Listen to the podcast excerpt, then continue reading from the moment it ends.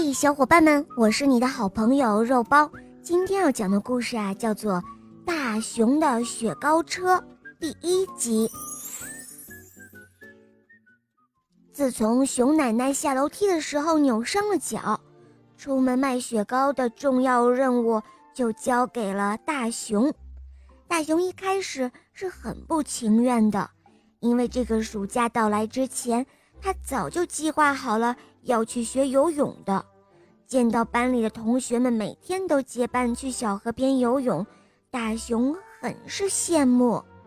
但是大熊是一个孝顺的好孩子，当他见到熊爸爸和熊妈妈忙里忙外、认真的照顾奶奶的时候，他就决定要分担这个卖雪糕的任务。前一天晚上，熊妈妈在熊奶奶的指导下。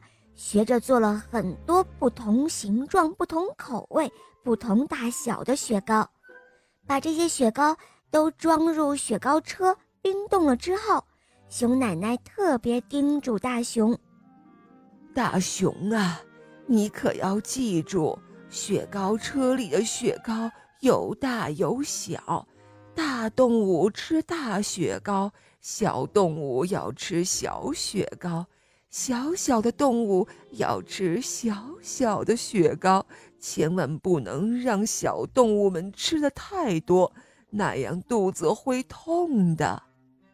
哦，我记住了，奶奶，您就放心吧。大熊点了点头，说道。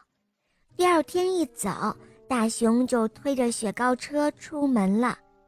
夏天的早晨，微风吹过，感觉舒服极了。小动物们都匆匆忙忙地赶着上班，大熊的雪糕车从巴士站台边经过，一点儿都没有引起大家的注意。大熊等啊等，等了好久都没有动物来买雪糕。哎，好像是我出门太早了，现在这么凉快，谁都不会来买雪糕吃的。怪不得奶奶都是中午最热的时候才出门来卖雪糕呢。